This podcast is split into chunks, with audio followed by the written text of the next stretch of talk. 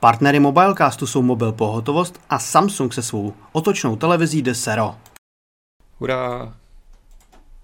Ahoj, vítejte v dalším Mobilecastu vysílaného živě. Tentokrát to má číslo 194. Eh, velice pomalu, ale velice jistě se blížíme dvoustovce, takže děkujeme, že nám jste stále věrní.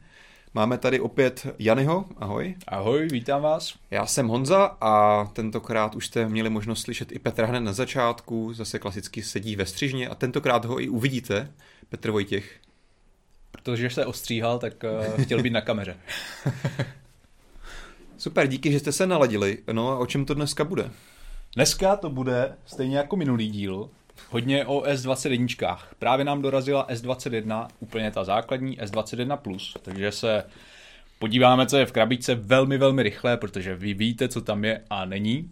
A dále, kromě těch S21, mimochodem, samozřejmě se můžete ptát na všechno, co vás zajímá, máme ty telefony tady, takže budeme na všechno odpovídat. Se podíváme na společnost LG. A internetem proběhly fámy, že vlastně mobilní divize končí nebo ukončí svou činnost, tak se pobavíme o tom, o co bychom přišli nebo nepřišli. Mm-hmm. Potom tam máme další zajímavé téma. To si mám vzít já. Tak já tady zmíním slovo. Eh, například chytré přívešky, což teda asi bude zase hodně tvé téma, protože si vydal nedávno recenzi na ty Galaxy Smart Tagy, mm-hmm. který jsme vlastně minule tady taky nakousli před 14 dny. Pobavíme se a porovnáme je trošku s připravovanými i obdobou těch smart tagů od Apple, mm-hmm. Apple AirTags. Mimochodem říkáš přívěšek nebo přívesek? Přívešek asi. Jo. Protože přesně tak jsem to vnímal já, ale během eh, psaní obsahu o přívěšcích jsem se dozvěděl, že momentálně spisovně správně, správně přívěsek. Přívěsek. Jako když, když jsi na to zeptal, tak jsem nad tím přemýšlel a asi bych jako napsal s, ale řekl bych mm-hmm. šo, takže mm-hmm. je to takový prostě o zvyku. Máme tady ještě, to bude pro mě třeba zajímavý téma, protože možná, který následujete déle, tak víte, že mám rád spíše menší telefony. To znamená, pobavíme se o potenciálně přicházející Xperia Compact, další mm-hmm. verzi. Ona už byla oznámena několikrát, ale doufejme, že teďka to opravdu vyjde a že opravdu přijde. Jako, co jsem viděl, ty parametry, tak já tomu úplně nevěřím, anebo se Sony zbláznilo, ale to všechno probereme. Počkejte si na to. No a poslední téma si zařadíme, trošku budeme fušovat do řemesla kolegům z F-Drive, podíváme se na novinky z Tesly. Mm-hmm. Tesla představila takové jako nové vylepšené modely S a X a my se hlavně zaměříme na ty věci v infotainmentu, ohledně zábavy, user experience, tady těch jako technologických věcí, nebudeme se bavit o tom, jaký to má motor nebo něco takového, takže tohle si myslím, že bude hodně zajímavý. To najdete na, na Futurecast uh, pořadu. Ten bude kdy? Příští týden někdy, Petře? Nebo máš, jo, máš, příští týden. Příští týden v úterý, jo. Příští týden v úterý můžete sledovat Futurecast, tam se to určitě probere do zajista do plné míry. Viděl jsem, že Martin už dneska stihl napsat článek i vydal video k tomu, asi 15-minutový, čistě o těch Teslách, takže na to se případně taky potom můžete podívat, pokud vás to téma zajímá více do podrobností, než se mu budeme tady věnovat my z pohledu nějakých fanoušků mobilní a konzumní techniky. Super. A ještě předtím nezačneme uh, se zaobývat těmi tématy, které jsme zmínili. Tady pro vás máme soutěž. Tentokrát trošku netradičně hned na začátek uh, vlastně dáme tu soutěžní otázku. Pochopitelně ti, tak jako v těch předchozích dílech, ti, kteří soutěží už během, nebo zodpoví tu otázku už během uh, mobilecastu, tak mají pětinásobně větší, vyšší šanci. Důležité říct, říct si v době, kdy vysíláme Vydám. živě. Ano, v době, kdy vysíláme ne, živě. Uh, nebudeme brát v potaz, když se na to budete dívat za dva dny a že v tu chvíli, když koukáte na video, to odpovíte, to bohužel nedokážeme zjistit. Takže budeme koukat pouze na čas odeslání té odpovědi. Přesně tak. Takže soutěžte, uh, formulář najdete Teď přemýšlíme, jestli dáváme formulář. Peťo, koukni se prosím na to. A já mezi tím řeknu tu otázku. Takže dneska hrajeme o výkonné Poco X3, nedávno představený telefon s velkou baterií, taková, takový cenově dostupný, ale i velmi pěkně vybavené, vybavený smartphone. No a tady k tomu Poco X3 navíc dostanete fitness náramek Mi Band 4C, takže je to vlastně takový balíček, telefon i náramek pro jednoho výherce. A otázka zní, já myslel, že tam bude ještě něco jako, a když zavoláte okamžitě, dostanete, ještě... to si nachystám pro příště. Otázka tedy zní, jak se jmenuje technologie odvodu tepla u Poco X3? Odkaz na soutěžní formulář naleznete pod videem, teď to Petr kontroluje, takže zjišťujeme, jestli tam je. Už tam asi A- ukazuje, jak vypadá poko, ne? Přesně tak. Teď ukazuje, jak telefon vypadá. No a správnou odpověď hledejte na stránkách xiaomi.cz, takže xiaomi.cz klasicky. Tak, to byla soutěžní otázka, my ještě určitě zopakujeme v průběhu dnešního mobilecastu, abyste na ní nezapomněli. Jak Honza říkal, pokud budete hlasovat teď, budete mít mnohem uh, větší šanci, že tady tento telefon plus náramek vyhrajete. Tak. A teďka, když jsme řekli soutěžní otázku, pojďme na ty Galaxy S21.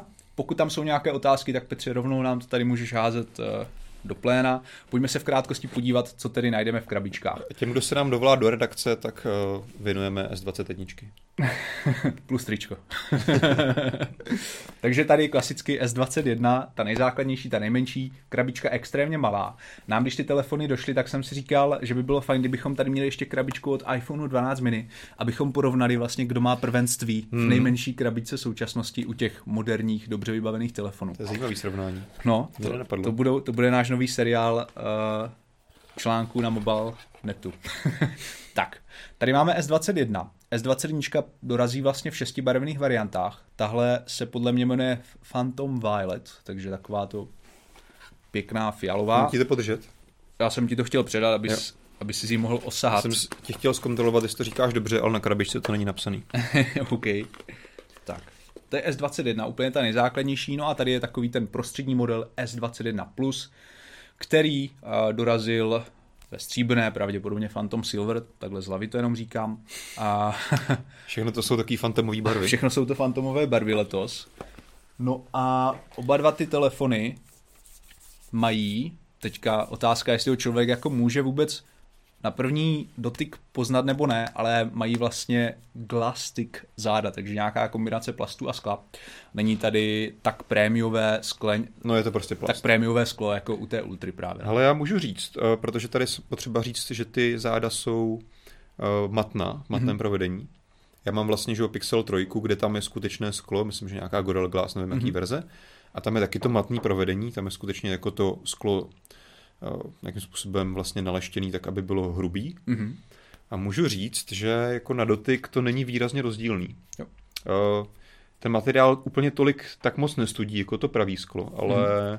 jako zároveň to na mě nepůsobí nějak plastově, takže to si myslím, že jako pokud vlastně tímhletím dostanu tu výhodu, že se to nedokáže jednoduše rozbít, což bych teda doufal, že pokud je to opravdu skutečně nějaký polymer, polykarbonát, tak uh, si myslím, že to je super, super trade-off, uh, za který Samsung chválím. Jo. Já to, tady s tím jako nemám problém a beru to jako výhodu, Mhm. Mhm. že to není sklo vlastně. OK. Protože to provedení je pro mě osobně super. Dobře, takže vlastně už, už si, už si eh, jako v pohodě s tím, že u těch vlajkových lodí bude místo skla tady nějaký polykarbonát, který je odolnější a neroztříští se, když ten telefon spadne na zem. Ale jako jo, já nejsem asi ten člověk, který by nutně potřeboval jenom proto, že jako to má Mhm. nějaký status, tak tam mít nějaký konkrétní materiál. Pro mě je důležitá, to jak to na mě působí, ať už jako vizuálně, emocionálně, tak i funkčně. Mhm. A tady proti tomu jako nemám moc co vytknout. Mhm. Proti tomu, kdyby tam bylo skutečný sklo z nějaký matný variantě. Super. A co říkáš na ten menší modul fotoaparátu, protože oproti té S21 Ultra je opravdu zásadně menší. Co na to říct, Co, menší. co, třeba, co třeba možná říct na to, že, že tentokrát máme uh, vlastně přisvětlovací diodu úplně mimo ten fotomodul. Mm-hmm. Toho jsem si vlastně všiml až teďka, ne úplně z těch renderů. Jo, to je teda asi stejný U na té obou modelech. S21 Ultra to máte jako uvnitř toho hmm. fotomodulu opravdu vystupuje mnohem víc. Takže Ale- tohle je takové jako Jako kdyby tam ta dioda nebyla, tak je to samozřejmě designově takový čistší, hezčí. Hmm, hmm. Ale obecně jako, myslím, že se to týká všech S21, ať už tady těch, částečně taky i ty ultra varianty. Myslím si, že ze všech různých možných provedení modulů fotoaparátu, co jsme měli možnost vidět u různých telefonů, Mhm. je tohle jako z těch, který se mi líbí asi jako nejvíc skoro.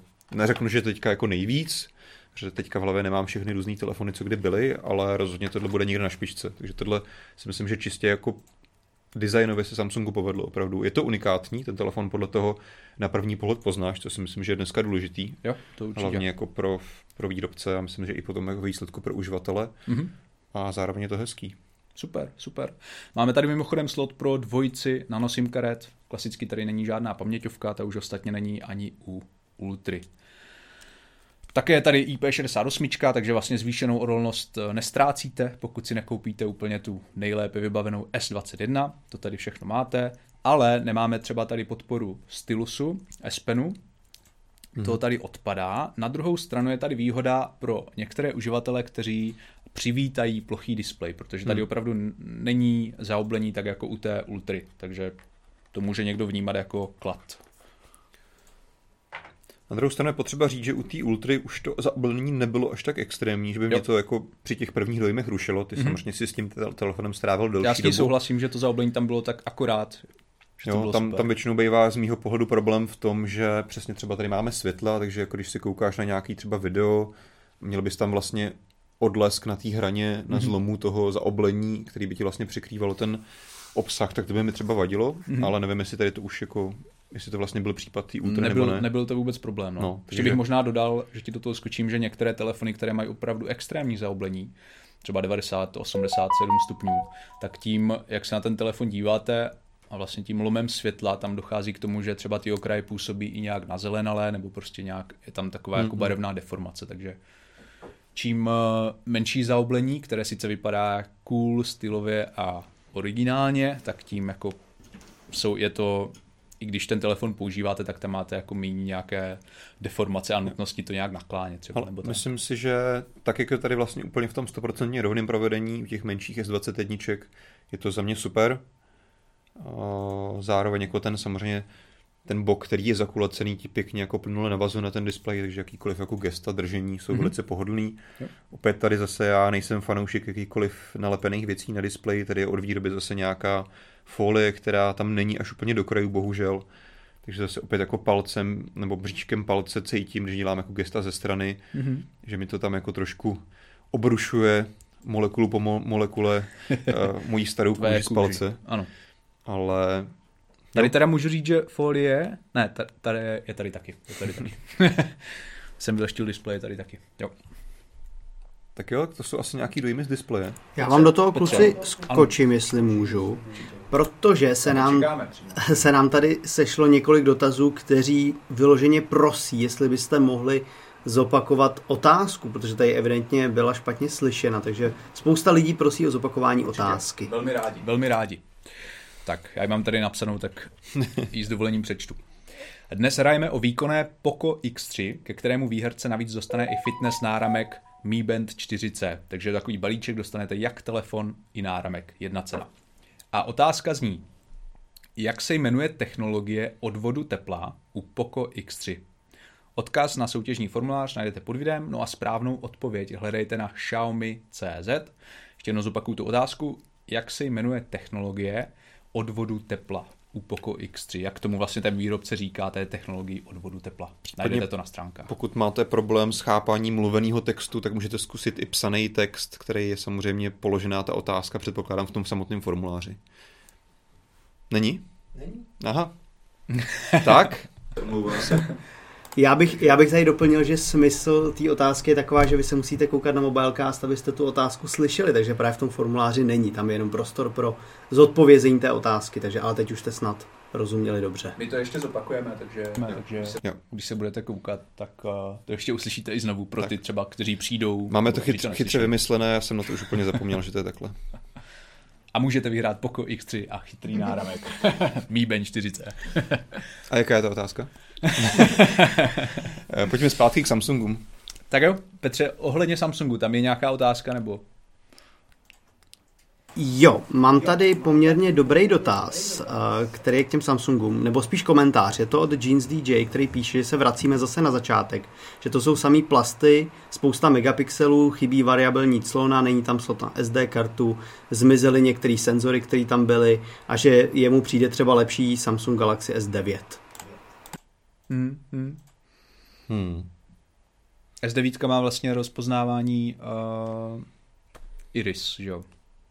Odemykání podle toho. Jo. Hmm, to byla třeba jako zajímavá technologie, která se Ale- mi líbila. Škoda, že zmizela. Určitě jako to co, to, co říká tady ten přispěvatel nebo přispěvatelka, už jsem zapomněl jméno, pardon, jo, jo je, to, je to dobrý názor. Já bych jako asi nesouhlasil úplně se vším. Nemyslím si, že to je krok zpátky, jako to, že jsme přišli o, pamě- o paměťovou kartu, není rozhodně krok zpátky. To je prostě krok dopředu, pro někoho bohužel, pro někoho někomu to nevadí. Uh, a znovu, znovu připomínám, že Honza používá Pixel, takže už několik let. takže... Ne, tak to je prostě Ty, bohužel jasný, jasně nastavený trend. Prostě Samsung byl jeden z posledních, který to ještě u nějakých vlajkových lodí stále, stále dává. Hmm. To samé se týká prostě jacku, to samé se týká nabíječky. Jako by vidět, že prostě jsou tady značky, které trendy nastavují a jsou tady značky, které eh, ty trendy následují. Samsung jako u některých věcí ještě dlouho držel, ať už jako váš názor jakýkoliv na to, jestli to přínosný nebo ne, tak prostě takový bohužel trend.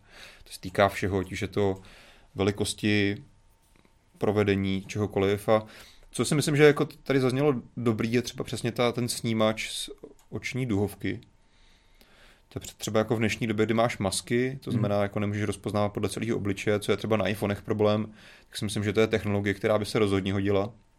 Na druhou stranu, ano, tady máš ten nový vylepšený snímač otisku prstů, ale jo. je to vlastně jedna jediná možnost. Pokud ti to z nějakého důvodu nevyhovuje, tak jsme o něco přišli. To je fakt. Respektive má, máte tady i rozpoznávání obličeje, ale pochopitelně není hmm. tak ne, to bych jako rozhodně nedoporučoval používat, protože to je jako vlastně, velice, no. velice nezabezpečený. Hmm. To tam určitě tady to upozornění najdete i ve chvíli, kdybyste to chtěli zapnout.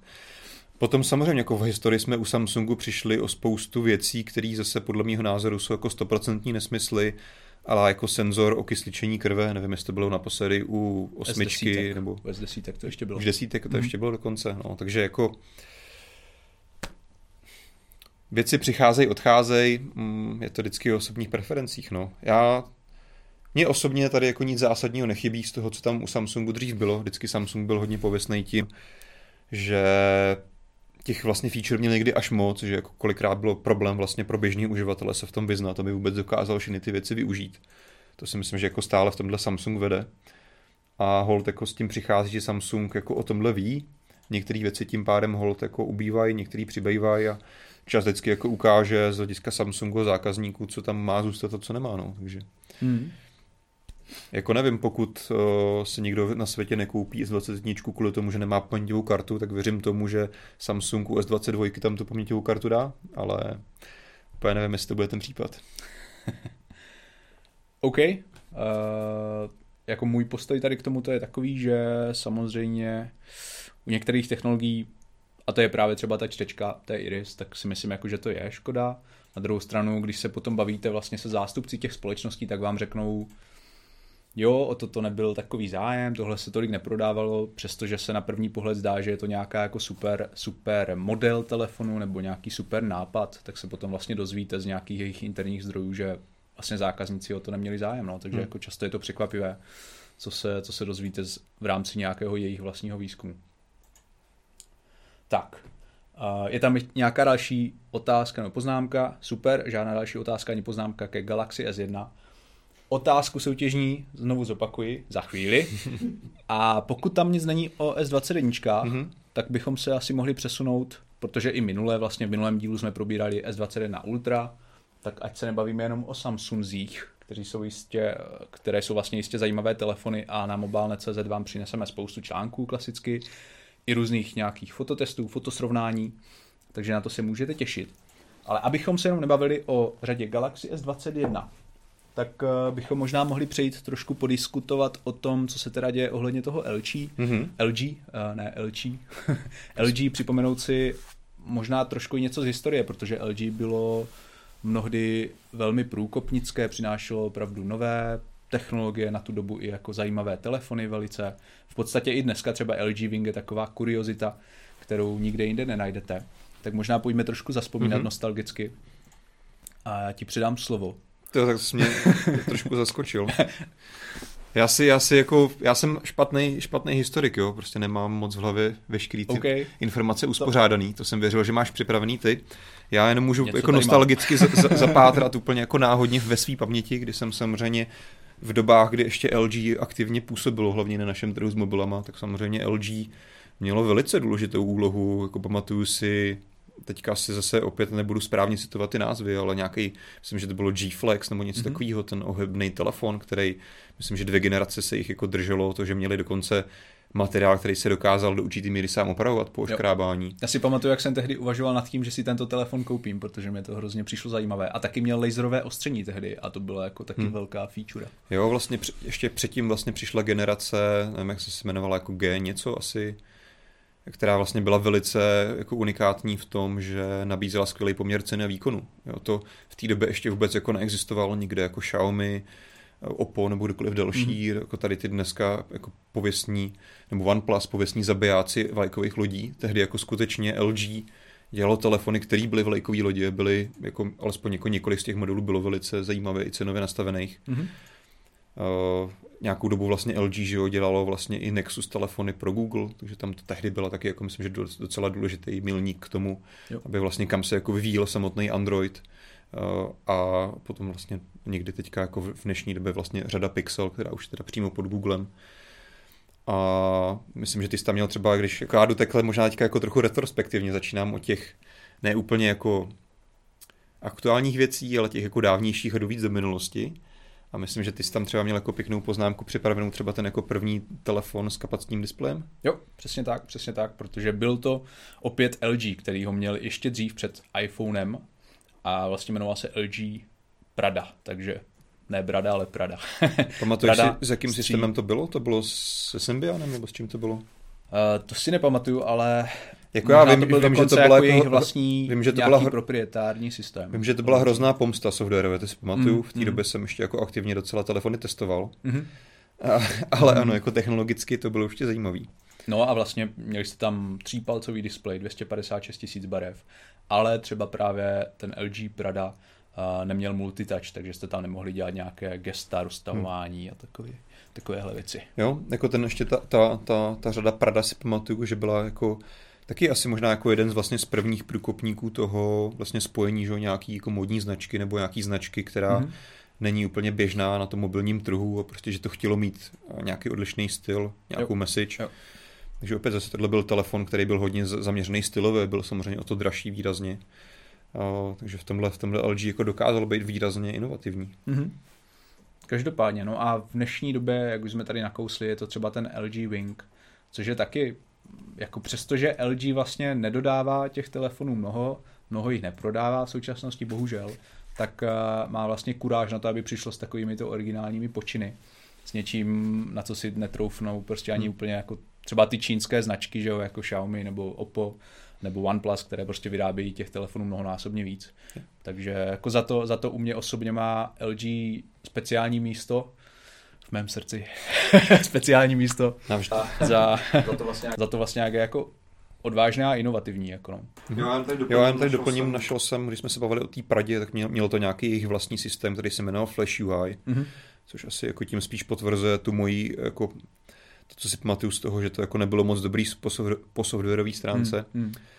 Ale možná bych se podíval teďka uh, vlastně trošku na tu historii ne tak dávnou, hmm. která asi pravděpodobně jako stojí za tím, proč vlastně se LG dostalo trošku do té situace, ve které je teďka, kdy vlastně, pokud mě oprav, jo, případně, ale pokud vím, tak jako normálně LG u nás už jako dneska telefony nenabízí. Mám Stejn, nebo respektive LG tady samozřejmě distribuje spoustu různých výrobků mm-hmm. a no, tak jako, jako ti distributoři, ano, v jiných, v jiných oblastech a ti distributoři nějak částečně, pokud vím, jako pořád tady řeší i ty telefony, ale rozhodně to není zastoupení hmm. jako třeba Samsung, že jo, kde, kde, tady jako se tomu věnuje spousta lidí. No. Je to okrajová záležitost. Když, když se na to podívám, tak já si myslím, že tam prostě začátek konce mobilní divize LG, alespoň z toho našeho evropského pohledu, protože to nedokážu srovnávat, jak si třeba LG stojí na domácím trhu, mm-hmm. upřímně nevím. Ale si myslím, že bylo prostě ten jejich jako neodvratitelný vždycky jako souboj a srovnávání se, se Samsungem. Já prostě LG vždycky, prostě Samsung začal tu svoji jako řadu Galaxy S, ty S1 a dál, a LG jako velice rychle začalo, vždycky představ, snažili se mít odpověď na, to, na, ten, na ten vlajkový model od Samsungu. Mm-hmm. Často vlastně jako v některých věcech je dokázali technologicky před, předčit, v některých věcech si jim vyrovnali, občas jako v něčem málo jako zaostávali, ale jako co se týče technologií, se nemyslím, že tam někdy byl v LG, jako u LG problém, že by v mm. něčem jako nedostačovali. Jako LG byl vlastně jeden z prvních výrobců, pokud si pamatuju, který jako hodně šli do toho trendu velkých displejů, který se jako ukázal, že v tom je ta budoucnost dneska. No ale v čem, jako, co byl asi u LG problému, u LG telefonu vždycky problém z mýho osobního pohledu subjektivního je to, že ty telefony prostě byly, měly v sobě všechno a nic, bylo to jako takový telefon, který si jako nedokázal říct, proč bys ho někomu měl doporučit. Nebylo mi moc jako co výrazně vytknout, kromě toho, že často zase opět ta, ten software byl dost, byl dost podivný a přeplácaný. Ale když jsi tady měl prostě Samsung, měl jsi tady iPhone, měl jsi tady jako jiný, v té době třeba HTC jiný jako uh, telefony, které si myslím, že byly na tu dobu perfektní, tak jako málo kdy třeba z mého pohledu bylo u LG jako něco, kvůli čemu bys mohl říct, tenhle telefon vyčnívá z, ze davu a musíš si ho koupit proto a proto. Mm-hmm. To samozřejmě byly ty výjimky, které jsem na začátku zmiňoval, ať už to byl jako ten Flex, který byl něčím unikátní, bylo to ta řada G, která jednu dobu byla jako velice době, dobře nastavená cenově. Ale potom prostě přišlo období, kdy LG začalo dělat vlajkový lodi, který nedokázalo překonat Samsung marketingově a ani jako nějak zájmové nebo věcí, která by tě zaujala. A zároveň jako začala hodně investovat, pamatuju, jako za rok představila prostě jako vysoké jednotky velice levných telefonů níz, nízký a střední třídy, který byl jeden jako druhý. Já si to jako moc dobře pamatuju, když jsme jezdili po těch veletrzích a tam jsme ty telefony jako vlastně zkoušeli, natáčeli, psali o nich. A moc dobře si jako pamatuju, že vlastně jsem nevěděl, co o nich říct, protože fakt jako to byl jeden nudný telefon za druhým. A to si myslím, že byl jako přesně ten začátek konce LG, prostě nedokázalo nabídnout portfolio, který by jako řeklo uživatelovi, proč si prostě mám koupit LG. Ty telefony nebyly špatný, ale byly prostě hrozně šedivý. Hmm. Když to takhle so, použiju takovou asociaci. Jo, jo, jo. Souhlasím, že jako najít opravdu ten důvod, proč zrovna LG je těžký.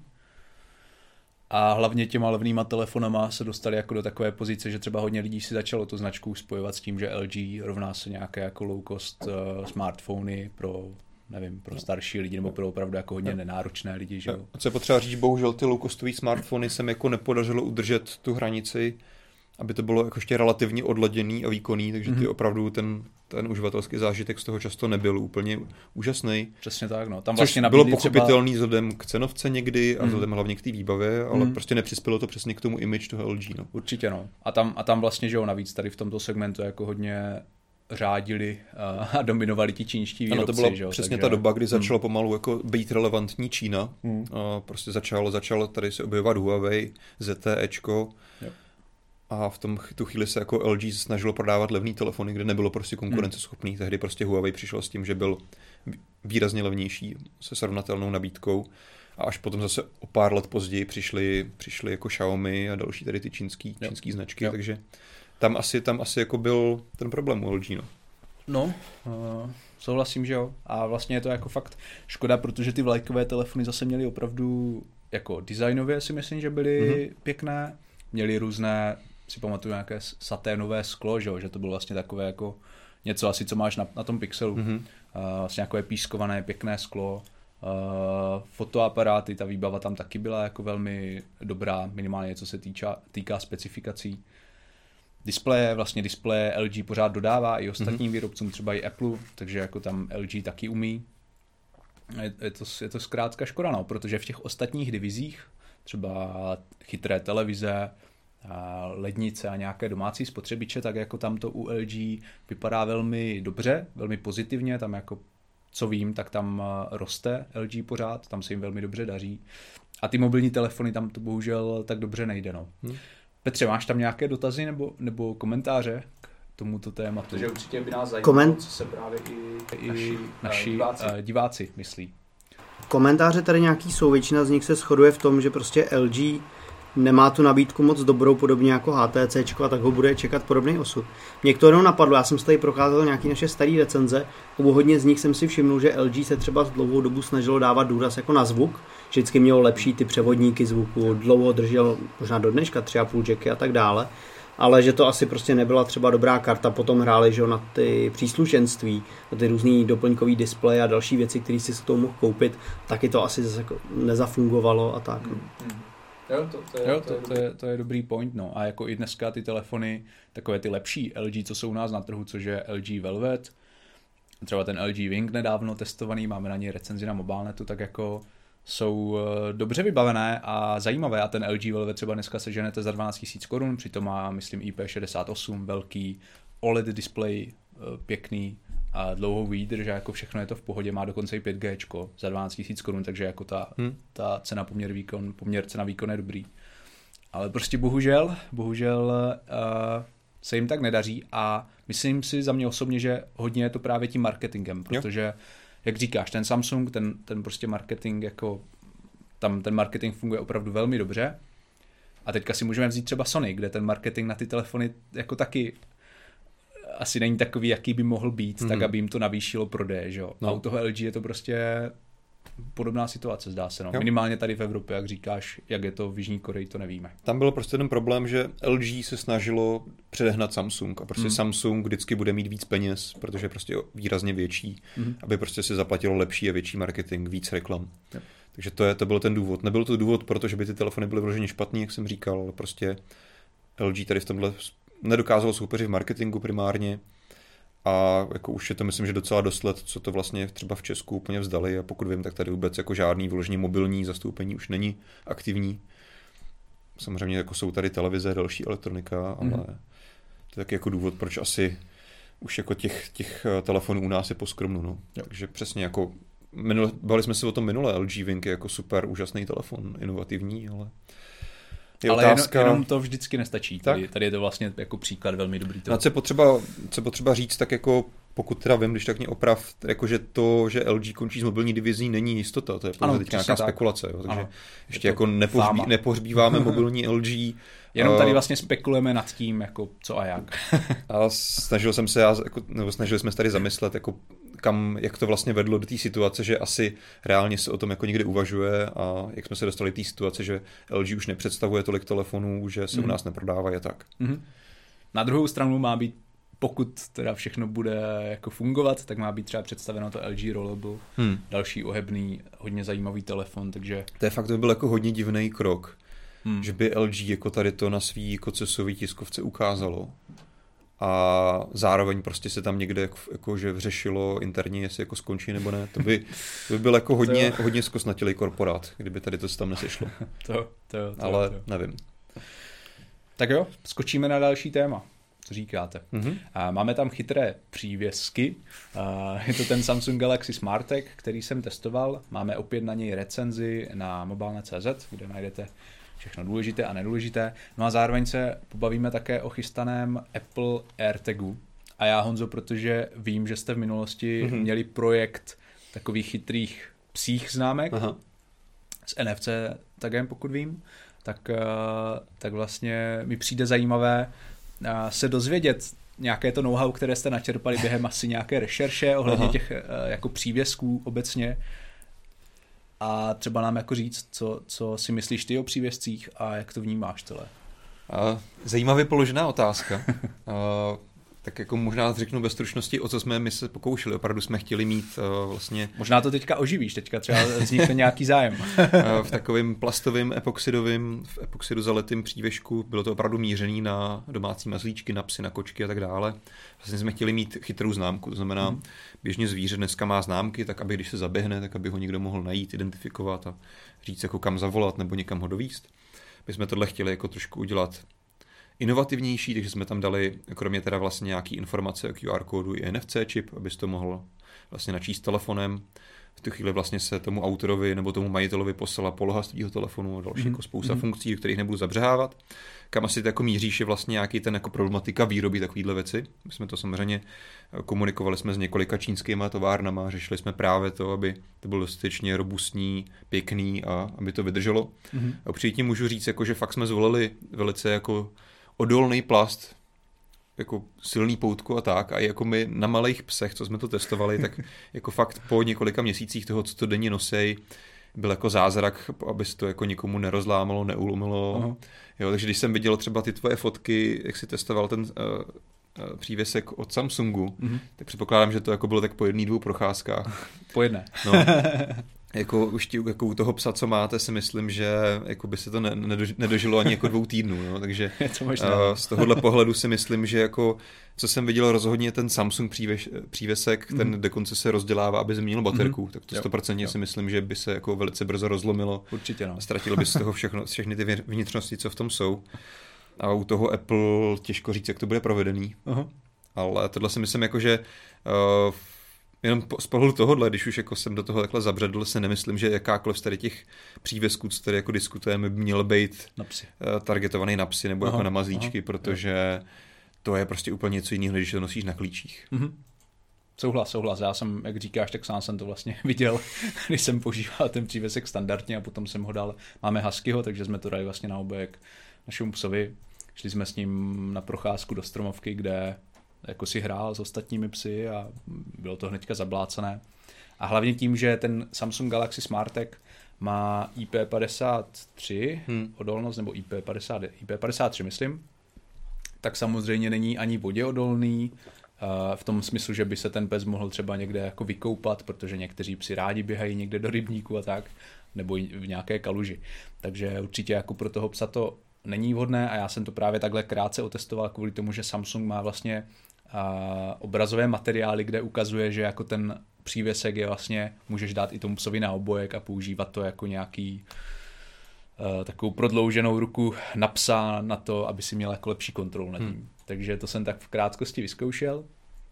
Jinak eh, je tam, nebo co je možná jako zajímavé a v dnešní době už trošku netradiční, teda pokud se nebavíme o ovladači od Xboxu, tak eh, že je tam vlastně výměná baterie, kterou si normálně koupíš, a takové ta do hodinek v podstatě, která by měla mít výdrž až 10 měsíců. No. Takže jako to, to mě třeba zaujalo, teďka se můžete podívat na ty fotky, vidíte vlastně, jak i ten eh, přívěsek vypadal po nějakém tom použití, nasazení na psa. No a co, co, abych teda jenom jako nějak nekritizoval, nebo respektive neříkal, že to není vhodné pro psa, což jako si ani nemyslím, že by Samsung primárně tady Hmm. tohle cílil, na psy to určitě ne. A, tak co, mě, co se mi třeba líbilo, byla ta aplikace k tomu, což je vlastně Samsung uh, SmartThings se jmenuje a tam si můžeš nastavit nějakou automatizaci v rámci své chytré domácnosti, takže pomocí tohoto přívěsku můžeš eh, zapnout světlo nebo něco spustit no, a tak dále. Takže jako Co to znamená myslím, pomocí fajn. přívesku? Že ho, že ho zmáčneš, protože tom přívěsku je aha. tlačítko, takže můžeš jednou, dvakrát Mhm. nebo podržet vyloženě to tlačítko a něco se stane. Okay. Takže jako to si myslím, že je taková fajn přidaná hodnota. No a zajímavá je vlastně taky funkce Galaxy Network, pokud se nepletu, že vlastně pokud něco ztratíš, třeba klíčky, na kterých máš nasazený ten přívěsek, a někdo se s Galaxy zařízením půjde kolem, Mhm. kdo to SmartThings, někdo, kdo tu aplikaci SmartThings taky jako aktivoval v tom telefonu a přiblíží se do dosahu Bluetooth, tak Takže- vlastně by se tím měla Jo. odeslat nějaká musíš mít zpráva. teda tu aplikaci, jo? Jo, jo, jo. Hmm. Ta To- aplikace jako v rámci toho Galaxy ekosystému, že u těch předinstalovaných, ale podle mě teda určitě to funguje tak, že jako musíš tu aplikaci aspoň jednou zapnout Jasně, a aktivovat, jak kdyby, no, Hmm. jinak to... To se bavím, že tam bude asi trochu kámen úrazu, Hmm, mm, protože si nemyslím, že bude tady až tak moc jako uživatelů, aby ta penetrace byla dostatečná, mohl se spolehnout na to, Mhm. že to někdo někde jinde potká. Jo. A jednak je to vlastně jako podobný systém, jako má třeba Apple, že jo, u vlastně hledání zapomenutého telefonu, že tam má Mhm. vlastně takovou svoji anonymizovanou, šifrovanou síť, že i když ten telefon tvůj není online, tak skrz ostatní iPhony, iPady, Macy prostě Jo. může být dohledatelný. Přesně tak. Jo, takže tohle jsou určitě, určitě chytrý věci, no. Teďka je otázka, asi je jako jasný, že to je, že to je nějaká relativně niše věc. Mhm. Otázka je, jestli vám to prostě zapadne, že jako jeden z těch pár use caseů, který tam jsou fakt povedený, vám zapadne do toho, co chcete a pak, pak se dá asi říct, že to může být zajímavá věc, která není až tak hrozně drahá vlastně. Mhm. 900 korun, což, což se dá. Na druhou stranu, když se kouknete na konkurenci, třeba Fixed, uh, nebo to jako v Evropě Tile, přívesky moc nejsou, ale jak- myslím si, že v Americe jako Mhm. hodně frčí, tak tam uh, to seženete třeba za pětistovku jako podobně vybavené přívesky, takže ta konkurence určitě je. Často ty další přívesky mají třeba i senzor pohybu, což právě ten Galaxy tak nemá, což je trošku škoda. Uh, takže určitě je z čeho vybírat a právě ten Apple AirTag až dorazí, což by mělo být mimochodem v březnu, rozšíří uh, řady chytrých přívesků, no a pochopitelně se dá na 99,9% očekávat, že bude kompatibilní pouze s Apple hmm. výrobky, tak jak to vlastně Apple vždycky má v rámci jeho ekosystému. No a já jsem třeba osobně zvědavý, jestli u toho Apple AirTagu bude technologie Ultra Wideband, která by mi mohla hodně jako zpřesnit tu lokaci Hmm. uh, toho přívesku a opravdu vás doslova navést na místo, pokud jste v tom dosahu přívesku, jako kde přesně ta věc je. Takže. To by určitě dával velký smysl, no. To je teda něco, že co v tom Samsungu chybí. Mhm. A jo, tohle samozřejmě ještě všechno na úrovni spekulací, protože to nebylo představené. Teďka vlastně jsme viděli nějaký první líky, viděli jste tam i na fotkách, jak to teďka vypadá vlastně od výrobců třetích stran, který na to připravují nějaký pouzdra mm-hmm. a vlastně uchycovací systémy, díky čemu se vlastně začalo jako spekulovat, že vlastně ten jako AirTag od Apple nebude mít jako v sobě žádný otvor nebo jo, ouško, aby to si to mohl zajímavé. jako na něco přichytit. Takže třeba, si, třeba bys ho dal do košíku uh, při nákupech jako místo mince. I tam jsem vlastně jako zvědavej, uh, vlastně jaký use case si k tomu Apple vymyslí, se kterýma to bude prodávat a jak případně jako zdůvodní tady tu vlastnost. Hmm. Protože pokud by to mělo být opravdu určený jako přívěsek, tak prostě mm. přívěsek bez toho, aniž by si ho mohl někam přidělat, je prostě jako docela ono, fail. On je to vlastně geniální, že jo? Jako to je, to je od Apple, tady máte přívěsek a tady si musíte dokoupit silikonové nějaké tady, tady máte přívěsek a vlastně si k tomu kupte ten přívěsek, do kterého to dáte, abyste si ho mohli někam dát. Eh, ne, tam jako dost možný, že to ve výsledku vlastně bude mířit přesně na to, jako že to bude ten smart tech že si ho přesně jako nalepíš někam mm-hmm. na přepážku, uh, zabuduješ ho někam, jo. jo, protože tam si myslím, jako, že Apple možná bude trošku mířit i do jako jiných use caseů, než jenom to, že to je nějaká jako beacon, který nosíš na klíčích, nebo mm. na psovi, nebo na čemkoliv. Určitě, určitě. Ty nalepovací má právě ten výrobce Tile, pokud vím, takže mm. Uh, nevím, hodíte si to na počítač nebo si to někam nalepíte a budete mít lepší přehled. No, tak to se samozřejmě uvidí, ale zajímá mě tady ten jako moment, jak Apple vlastně bude vysvětlovat, pokud to bude vůbec bude pravda, že teda se nedá mm. nějak jako přichytit mm. a vlastně k čemu bude přesně určený, jestli to bude dávat smysl. Jako víme, že Apple v minulosti dokázal udělat dost designových přišlapů, ale jako Magic Mouse, která se nedá nabíjet a zároveň používat mm. a spoustu jiných věcí. A, takže uvidíme, no. Tak, to bychom měli chytré přívěsky. Petře, máme nějaké dotazy ohledně čehokoliv? Petr kroutí hlavou nevěří, nevěřícně. Já zopakuju otázku, protože určitě třeba přibyli někteří, kteří ještě ji neslyšeli. Dnes hrajeme o výkonné Poco X3, ke kterému výherce navíc dostane i fitness záremek Mi Band 4C. Otázka. Jak se jmenuje technologie odvodu tepla u Poco X3? Odkaz najdete na Xiaomi.cz, no a soutěžní formula, formulář najdete pod videem nebo článku. By byla otázka. Super. Tam můžeme třeba zkusit jako upřesnit, že skutečně se chceme odvádět teplo, který je generovaný že, tím čipem v tom telefonu, který jo. se zahřívá, takže je to jsou různý, různý způsoby chlazení mm. a mhm. samozřejmě v tomhle telefonu je to konkrétní jedna technologie, kterou bychom chtěli slyšet od vás. Mm-hmm, přesně tak. Je to, jelikož je to takový herní telefon, tak je potřeba teplo odvádět. Tak, a teďka tady máme další téma, to si říkal, že na to se celkem těšíš a je to mhm. kompaktní návrat Xperia Compact, no. pokud se to jak povede. Tady opět těžíme že vlastně z nějakých úniků toho, mm-hmm. jak by měla vypadat a jaký parametry by měla být nějaká příští Xperia Compact. Jo. Teďka teda dodejme, že ty úniky jsou od uh, vlastně Leakstra s přezdívkou OnLeaks, který On má jako mhm. celkem důvěryhodné líky, takže dejme tomu, že, že, že se tomu dá věřit. Mm-hmm. A pojďme se teda podívat, jak moc kompaktní by Xperia Compact nová mohla být. Jo. No, to jsem, to jsem si třeba zrovna na to, na to koukal, porovnával jsem to vlastně, pokud vím, poslední kompaktní byla XZ2, pamatuju si to Myslím dobře? si, že tři, tři, ale jako nechci, nechci teďka kecat. OK. Ve článku si odkazoval na, na dvojku, myslím. Tak v tom případě by to měla být dvojka. Tak doufám, že si vybral ten poslední. Každopádně tam, pokud to srovnáme s XZ2, tak tam měla ještě pětipalcový displej. Tady, tenhle, tady mhm. ten nový kompakt by měl mít pěti a půl palcový displej. Takže tam je docela velký zvětšování. Samozřejmě uměrně tomu se zvětšovaly i vlastně samotný dílo toho telefonu. Uh-huh. Aspoň podle těch specifik, podle těch úniků. Co mě tam trošku jako zamrzelo, pokud to bude pravda, je třeba že ten telefon bude výrazně tenčí. Že tam bych asi hádal, že tam nebude úplně velká baterka. Jo. 8,9 mm. No. Mimochodem, já teď z hlavy nevím, ale chci se podívat na tloušku iPhoneu. Oni mají zhodnou všechny. iPhone... Myslíš, že to bude stejný? Protože oni mají ještě méně než 8,9, Aha. pokud vím.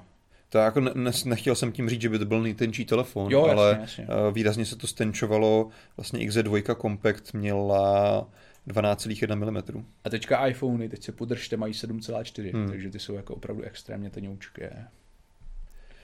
No, když se podíváš třeba na ty rendery, Petr je tam určitě ukáže i u, tý, u toho nového plánovaného kompaktu, tak tam je třeba jako moment, kdy jsem si říkal, jako fakt je to, fakt je to reálný telefon, který chce Sony v roce 2021 představit, protože se na to podíváš Nahoře, dobře, jako horní rámeček není tak velký, je tam nějaká, nějaký výřez, mm-hmm. ale jako spodní rámeček docela velký, mm-hmm. jako telefony jo. za, za, za 6 tisíc dneska mají jako lepší poměr, lepší poměr jako displeje a těla. Mm-hmm. Jo? To jo, třeba, jako ještě mi napadlo, že no, napadlo mě teoreticky, že v tom spodním rámečku by mohl být reproduktor, tak jak to dřív jako Sony dělávalo, ale tady vidím na těch renderech, že ten repráček bude pravděpodobně úplně hmm. dole vedle jacku tam, takže hm, hm, hm. Souhlasím, že jako ty rámečky už dneska jsou díky bohu uh, v celku na ústupu i u těch levnějších zařízení. A třeba ani ty kapkovité výřezy, které tady máme na tom rendru, uh, už jako ani tolik nevídám a hmm. často je to už jako průstřel i u těch levnějších telefonů. No, takže upřímně jako nevím, nevím, uh, co si Sony od tohohle telefonu slibuje, no, jako mrzí mě to, protože samozřejmě já jsem proponent kompaktních telefonů, ale očividně prostě ta doba už je dávno pryč. A to si myslím, že nám jako jasně ukazuje i uh, iPhone 12 mini, protože mm-hmm. ty tady o tom i psal ve článku, ačkoliv to byl vlastně nejlevnější z těch iPhone 12 nově představených, mm-hmm. tak jako jeho jo, podíl na proda- prodávanosti je mizivý nějakých, jo. jako, po, není to teda oficiální číslo, podle odhadů to bylo kolem 6% mm-hmm. ze všech tak. iPhoneů, což jo. jako... Jo. Není mnoho. Není mnoho, jo, že jako v minulosti byl, že tady byl ten první levný iPhone XR, SE, nebo jako záleží, jak, do, jak moc dominoval. Myslel jsem jako, jo. jo. že byl iPhone 10 a byl potom iPhone XR. Jo, jo, jo. jo. A vlastně to XR, jako, ačkoliv to vlastně nebyl úplně lákavý telefon, mm-hmm. bylo tam jako dost hardwareových ústupků, tak byl to velice oblíbený a úspěšný telefon, protože byl levnější. Jo. Tak já jsem jako doufal, že třeba ten, jako ta mini varianta iPhone 12 bude úspěšná nejenom kvůli tomu, že je malá a lidi to chtějí, mm. ale i kvůli tomu, že to je nejlevnější varianta iPhone 12. očividně jako mm. lidi si připlatí za to, že chtějí větší displej, takže v tomhle třeba přesně opět se vracíme k tomu, že nějaký můj pohled nebo i pohled jako vás diváků, že prostě vám vyhovuje tohleto nebo ono, se prostě bohužel často neslučuje s tím, co, co velí trh. Mm-hmm. Jsme se bavili o tom, co chybí Samsung Galaxy S21. Jasně. Jestli vám do toho můžu sko- skočit, tak eh, jednak tady nás naštívil Vojta Dalekorej, takže ho zdravíme a, a on píše, že třeba ten telefon bude stát okolo 8 tisíc, že to vlastně my nemůžeme teďka vědět, což... Nevěřím tomu, Věřím tomu ale, ale, ale, ale jo, dobrý point. tak, ale ještě jsem chtěl vlastně uh, doplnit svoji teorii, že co si myslím, že třeba iPhone 12 mini zafungovalo, bylo, že se o tom telefonu hodně bavilo. On se sice tolik neprodával, ale prostě zaujal jako spoustu místa v tom veřejném prostoru takže možná tohle by taky mohla být uh, šance Sony, jak se zase dostat v tom pr jako aby byl trochu vidět právě vedle Samsungu a tady těch firm, že prostě se ten telefon třeba nebude raketově prodávat, ale prostě bude mít jako super pr a pak mu to třeba pomůže v prodejích jako obecně. Hmm. Hmm. Jo, to, to je jako zajímavý point, no. Zase, že nad tím přemýšlím tak jako vývoj nějakého telefonu, potom jeho výroba, distribuce, asi by to bylo jako zase dost drahý takový PR krok, nevím. Ano, na, ale, na druhou stranu teďka, může, že může být. třeba vlastně máme eh, novinku Xperia Pro, nebo jak se jmenuje ten nový telefon. Jo, jo, jo. Který to je, jako, to je, to je super, super niše, prostě telefon, ano. který mm, jako nevím, jestli ho Sony vyrobí ve 200 kusech a bude rád, když ho jako prodá, jo. A, a jenom můžeme jako rychlosti říct, že to je jako opravdu profesionální, mm, na profesionálně mm. mířený telefon, který stojí 2,5 tisíce amerických dolarů což ještě si k tomu u nás přištěte DPH, pokud se u nás bude k sehnání. Hmm. Jo, takže... A vlastně oproti té standardní, že jo, Xperia 1, 2 je tam rozdíl, že tam máte mini HDM, HDMI a ano, tam hlavní use case je k tomu, že vlastně pro lidi, co fotí a natáčejí, si ho můžou při, připojit jako vlastně externí monitor k foťáku. Mm-hmm. To je asi jako ten hlavní, hlavní funkce tady toho celého telefonu, mm-hmm. důvod, proč je drahý. A ono, ono teda ještě dodám, že jako tím, že ten telefon má 5G, tak ještě jako Sony to myslel tak, že si to připojíš k foťáku mm. a rovnou ten obraz jo. vysíláš přes 5G, pokud máš 5G připojení, konektivitu. Případně přes LTE, že jo, o to teďka nejde. Jako ten use case tam může dávat smysl pro určitou skupinu profesionálů, ale těch je tak mm. na světě hrozně málo, mm.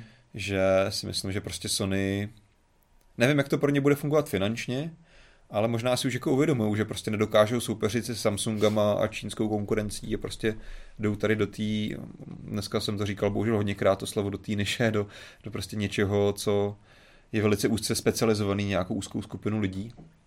A do toho úplně nevím právě, jak mi ta Xperia Compact zapadá, no. Ale hmm. uvidíme. Necháme se překvapit. A toto byly všechno zatím naše, jako, ne, ne naše spekulace, ale na základě teda nějakých líků, i když od celkem jako věruhodného člověka, takže uvidíme, jak se to vyvrbí.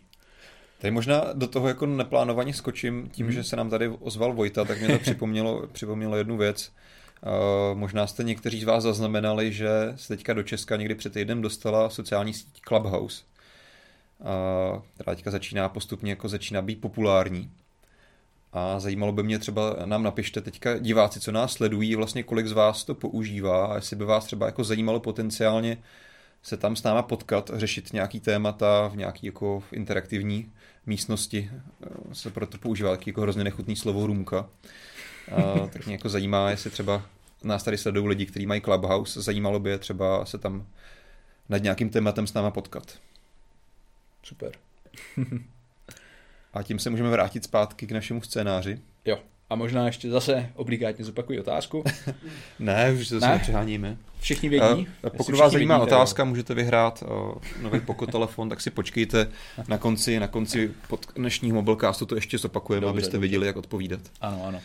A teď teda vlezeme do zelí, obrazně řečeno fdrive.cz a pobavíme se trošku o infotainmentu inovované Tesly hmm. Model S a Model X. Jo. Možná začněme trochu kontextem. Eh, vlastně Tesla v noci na dnešek představila no, inovované modely S a X, mm-hmm. takže model S je takový ten jako základní sedan, X je to jejich SUVčko. A kromě toho, že tam jako jsou nějaký malý facelifty, nový jako motorizace, nový baterky vylepšený a tak dále, tak eh, věci, na které jsme se my chtěli zaměřit, jsou, myslím, že taky docela jako výrazně inovativní, se odehrávají v interiéru a vlastně ve výbavě toho auta. Jednak tam je nový displej, nový hmm. ovládací prvky a taky vlastně jako nová výpočetní jednotka v tom v té Tesle. Začněme třeba u toho, protože to je jako hodně zajímavý číslo. Tesla hmm. udává, že vlastně jako nějaký ten počítač, který v tom je vystavený, má výkon 10 teraflop. Hmm. Což, což je jako obrovský moc, že jo? protože vlastně PlayStation 5 má taky kolem 10 hmm. a Xbox Series X má kolem 12. 12 no. hmm. Tady otázka, jako Tesla k tomu nepodala moc informací, jelikož tady udáváme teraflopy, tak hádáme, že tím asi myslí výkonnost jako grafické karty nějaký, která, nebo grafického akcelerátoru, kterou, akcelerátoru, který v tom je. Mm-hmm. O, což, jak si říkal, opravdu je to srovnatelný s aktuálníma konzolema, no, takže to jako vůbec není nic jako směš, směšného. jo, že to opravdu jako seriózní, seriózní výkon a, mm. a vlastně i podle těch screenshotů, co jsme měli možnost vidět, na, nebo těch fotek, co Tesla představila, tak tam třeba jako ukazuje, že vlastně od vývojářů CD Projekt Red tam bude jako dispozici třeba ke hraní Witcher 3. Což není úplně nejnovější hra, jo, ale, ale je, je, to, super. je to jako regulérní a relativně ještě dneska stále náročná prostě 3D, 3D RPGčko. Jo, jo, jo.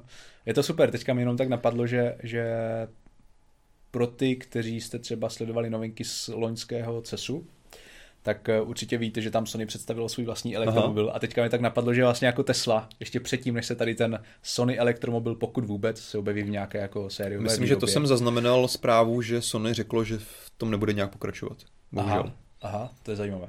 Uh... Jsi si tím jistý, protože my jsme v posledním Futurecastu řešili, hmm. že teďka to auto bylo spatřené na testovacích okruzích a testuje se a testuje se normálně jako v provozu už. Jistý si tím nejsem. Zahlídl jsem, jsem, zahlídl jsem někde jako článek, mm, takže mě určitě neberte za slovo. Je dost možný, že to byla nějaká fáma nebo protichudná informace. Jo. Každopádně já jsem tady tohle auto naživo viděl uh, právě na CESu Las Vegas. Před rokem. Před rokem. A jako designově moc, moc pěkný vůz. I celkem právě podobný té Tesle, ale jako má svůj vlastní styl. No a tam se teda spekuluje o tom, že byste vlastně mohli zakoupit tady ten Sony elektromobil přímo už třeba s PlayStationem uvnitř, máte tam mít skvělý audio systém, spoustu displejů, takže jako Tesla, tohle je možná taková jako malá odpověď Tesly na, na tady tenhle ten chystaný prototyp a jak jsme tady říkali, tak doví, jestli se teda někde jako objeví normálně v prodeji. Rád bych jenom se obhájil, tentokrát jsem vás nemystifikoval, opravdu už před dvěma dnama se psalo o tom na hodně zdrojích, že opravdu tady Sony s tímhletím autem končí. Uh, psali jsme na tom i na, i, o tom i na F-Driveu. Oh, tak to je hrozná škoda. To, to mě mrzí. To auto se mi hodně líbilo. Tak jo, tak možná zpátky uh, k té Tesle, k tomu infotainmentu. Mm-hmm. Tady hnedka na první pohled můžete vidět, že vlastně nové, nové Tesla Model S a Model X budou mít taky úplně přepracovaný volant, což uh, tady máte takové spíš jako berany mm-hmm. z letadla. Už to není žádný kruh ani čtverec, je to prostě jako půl čtverec berany. A tady jako byla celkem zajímavá diskuze ohledně toho, jak se tam asi bude zatáčet. Já vím, že jsme tady nechtěli úplně zacházet jako do těch... Já bych s tím zkusil otáčet, jako kroutit takhle. jo, jo, jo. Ale vlastně jaký tam budeš mít, že jako úhel toho rozsahu, protože logicky si tady zrovna u toho to asi nebudete přehmatávat někde. Takže jako ne, u, u, takový, na, u, tak, u tohohle typu vlantu to samozřejmě musí být jako hodně zpřevodovaný, že to opravdu budeš otáčet jenom v tomhle rozsahu jako v nějakém závodním autě. Uh-huh. Uh, otázka je prostě, jestli se to třeba dostane i v této variantě k nám do Evropy, jestli to homologujou, to necháme tady ty témata, asi ne F-Drive.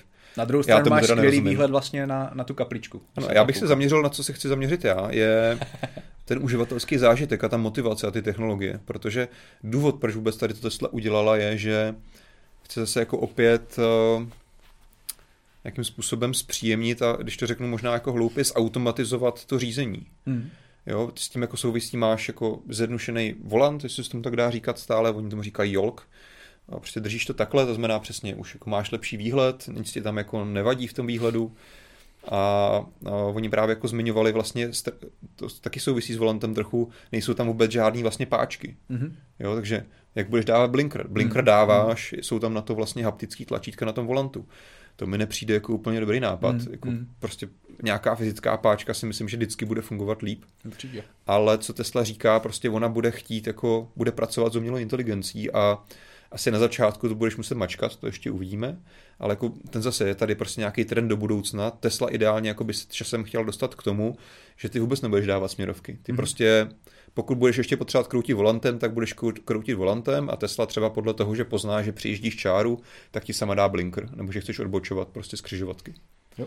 Jo, takže tady to, tohle je hrozně zajímavý moment, jako vlastně jak Tesla nad těma věcma přemýšlí a boří úplně takovýhle jako základní věci, které by ho jako č- spoustu lidí nenapadlo vůbec se nad tím zamýšlet, že potřebují změnit. Že je hmm. potřeba změnit, eh, jak dáváš změnu že signalizuješ to, že změníš směr v autě, nebo jako, že potřebuješ nějaký páčky, jak má vypadat volant. Jo? Hmm. Že tohle mi přijde hrozně zajímavý moment, že Tesla, Tesla stále jako dokáže tady ty hranice Překvapit. posouvat. Jo, jo, jo.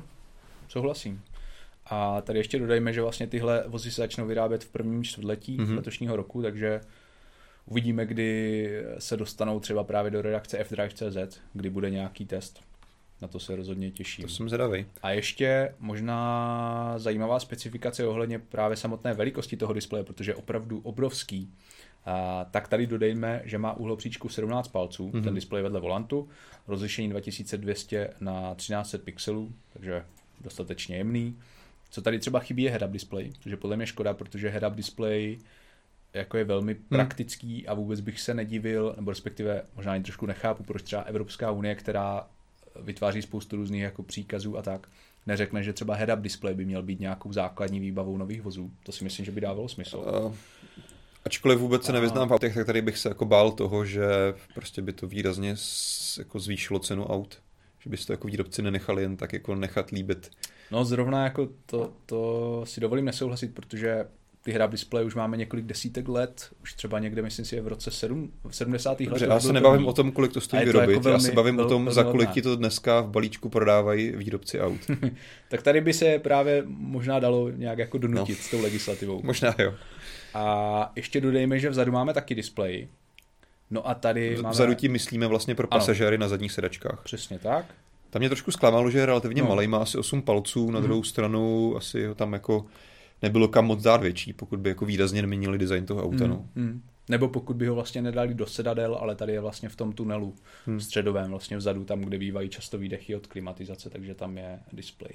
Má teda hodně tlusté rámečky ale to, to jim bude odpuštěno určitě. Asi, asi OK, v autě to ještě jako takhle ne, nekritizujme. Žádný průstřel ani výraz. Tady myslím, že jakoby jenom opět je dobrý si zamyslet vlastně, kam Tesla směřuje. Jako opravdu nedělá prostě z toho pobytu v autě zážitek. Hmm. Ať už je to pro řidiče, pro pasažéra na přední, na zadní straně, můžeš sledovat filmy, můžeš hrát hry, jako jo. co jsme neříkali, eh, k tomu autu si budeš moct připojit vlastně jako gamepad přes Bluetooth a hrát prostě toho večera nebo něco, nebo jakoukoliv jinou hmm. hru. A to mě zajímalo, jak si třeba ty hry budeš kupovat, jestli tam bude nějaký jako store, jestli budou hmm. spolupracovat s nějakým jo? obchodem. To jsou přesně věci, hmm. které ještě vlastně nevíme, pokud, pokud já vím.